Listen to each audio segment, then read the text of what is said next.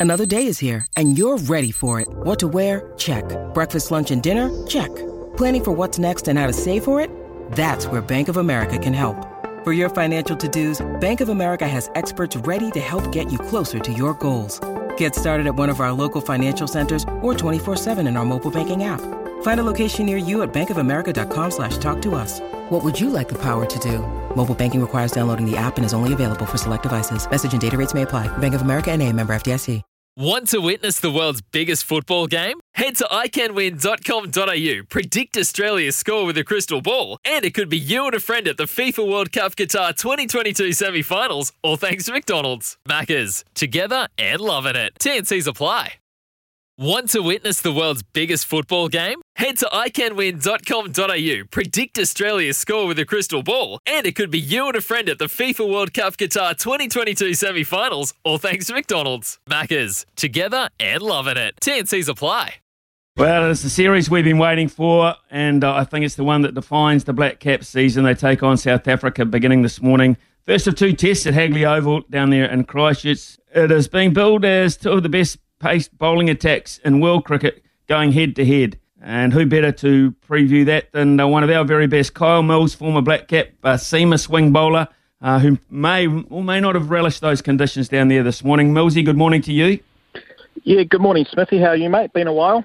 Oh, yeah, been a while, mate. Uh, been a while uh, since we've beaten South Africa too, like never in a series. So uh, going back to like 1932. So this is one uh, one little thing on the whiteboard the Black Caps ha- have to tick off, uh, but it won't be easy. This is a very very strong South African bowling attack in particular.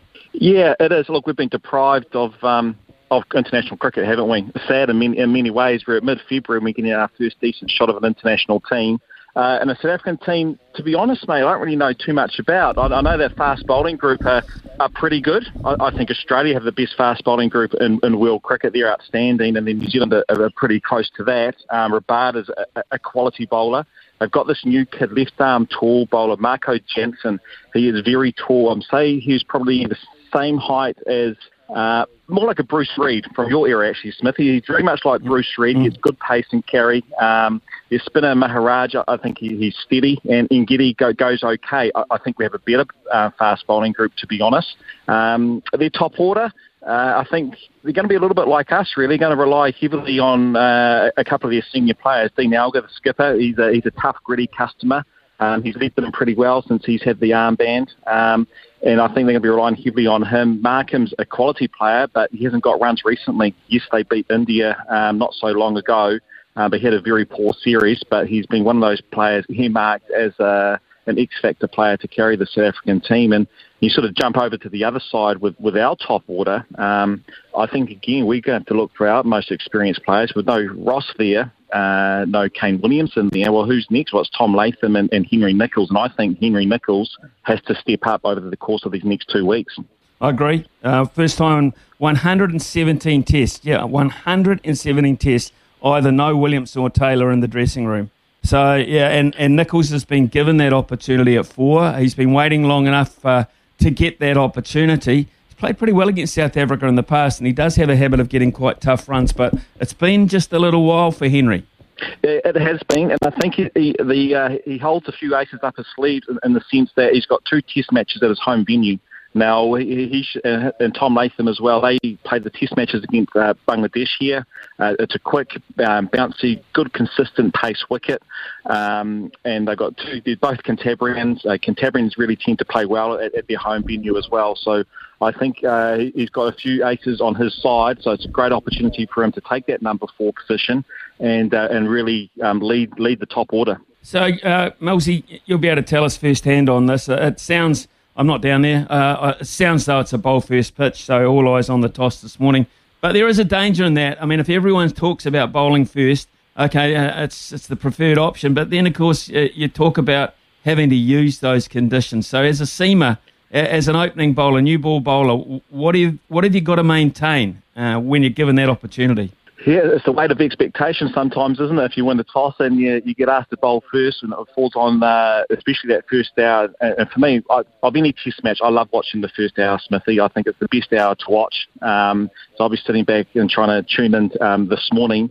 Uh, with the I find with, with foreigners coming to a place like Hagley, and it's like when a, foreign team goes to, to the WACA for the first time, you can get carried away with the pace and the bounce, and you tend to bowl a lot shorter because sometimes bowlers that they can get be, be ego driven to see the ball carrying through to the keeper.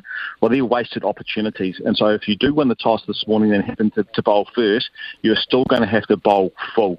It's that um, it's not. I'm not talking a driving length yes, you want the batters being um, trying to hit the ball down the ground. It's that nickable defensive nick. That's what you're after. If you're bowling too short, and I can see a Marco Jansen, if he bowls early because he's quite tall, he gets good pace and carry, he may get carried away with the pace and the carry.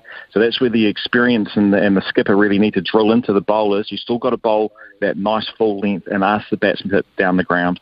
Uh, okay, so the makeup of our side, Millsy, it's um, I, imagine uh, Matt Henry's a given. Uh, I think, you know, he waits in the wings and then he delivers. Having said that, he's played two tests at Hagley Oval. He's got one for 227. So I wouldn't say it's a happy hunting ground for him. Uh, and then you've got uh, the number seven slot, which is probably up in the air. Combination here. Uh, would you go Rutherford to bolster the batting?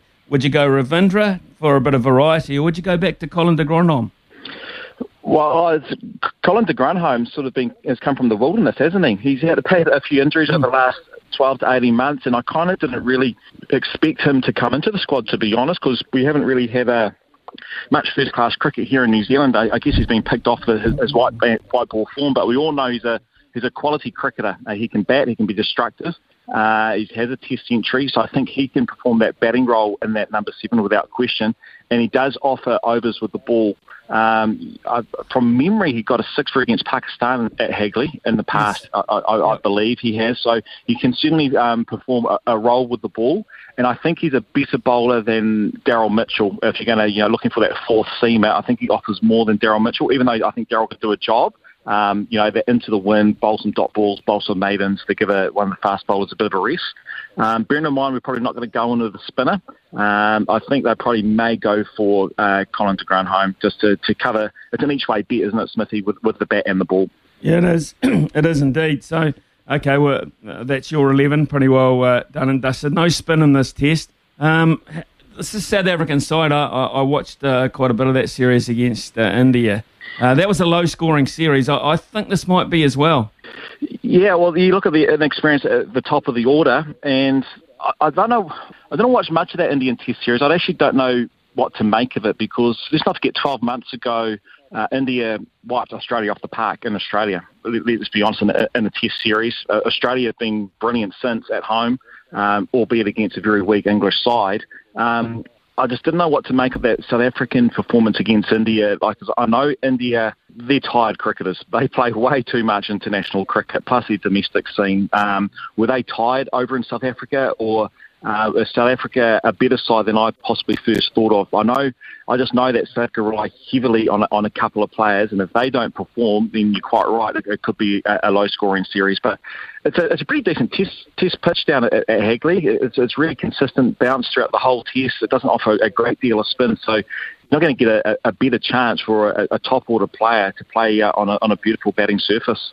No, you're not. Um, uh, and it's, I, I, think once you get in, I, I think it's, it's, as we proved against uh, Bangladesh, we lost the toss, and at the end of the day, we're 350 for one, which is an outstanding uh, return. So uh, sometimes looks can be deceiving when it comes to cricket pitches.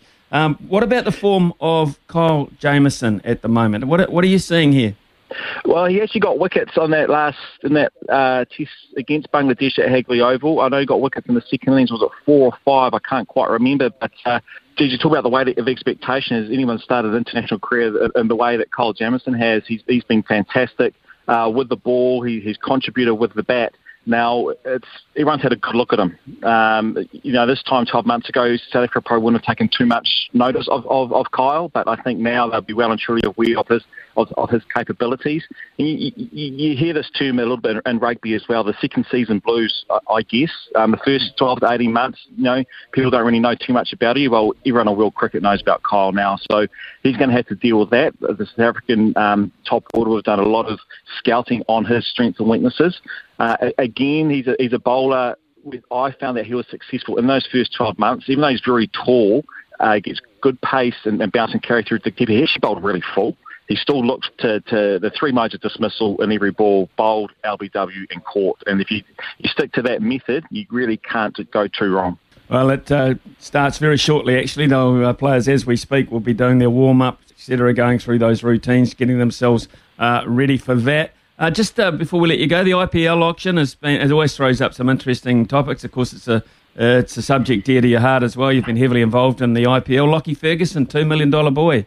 Oh, imagine that, eh, Smithy? His shout, I would, I would yeah. say. Um, look, I think uh, I don't think he was on big money the last the last three years. Maybe two, three hundred thousand, albeit that that's, that's pretty big money. I'll take that. But um, this is a big, big step up. And every time in the last two years he's had an opportunity over in the IPL, he's, he's been destructive. You, you want your fast, your fast bowler who's an overseas player to have that X factor, and, and Lockie's got that. He bowls pace. He's got some good slower balls and he can swing the ball. So after 24 deliveries that he's, he's going to have to bowl in, in, the match over there, he's got a really good variety and, and skill set which can, um, can can do the damage. And it's just great to see a, a New Zealand cricketer. Um, know, we've seen a, a couple of times in the last couple of years, well, Kyle last year going for big money to, to, to reap the rewards and the opportunity that they're given of playing in the, the, the biggest, you know, T20 competition in the world. And, and it's great to, I hope it inspires lots of young cricketers in New Zealand. You know, this is what you can do and they can uh, attract more people to our sports, um, Smithy, and I, I think that's great.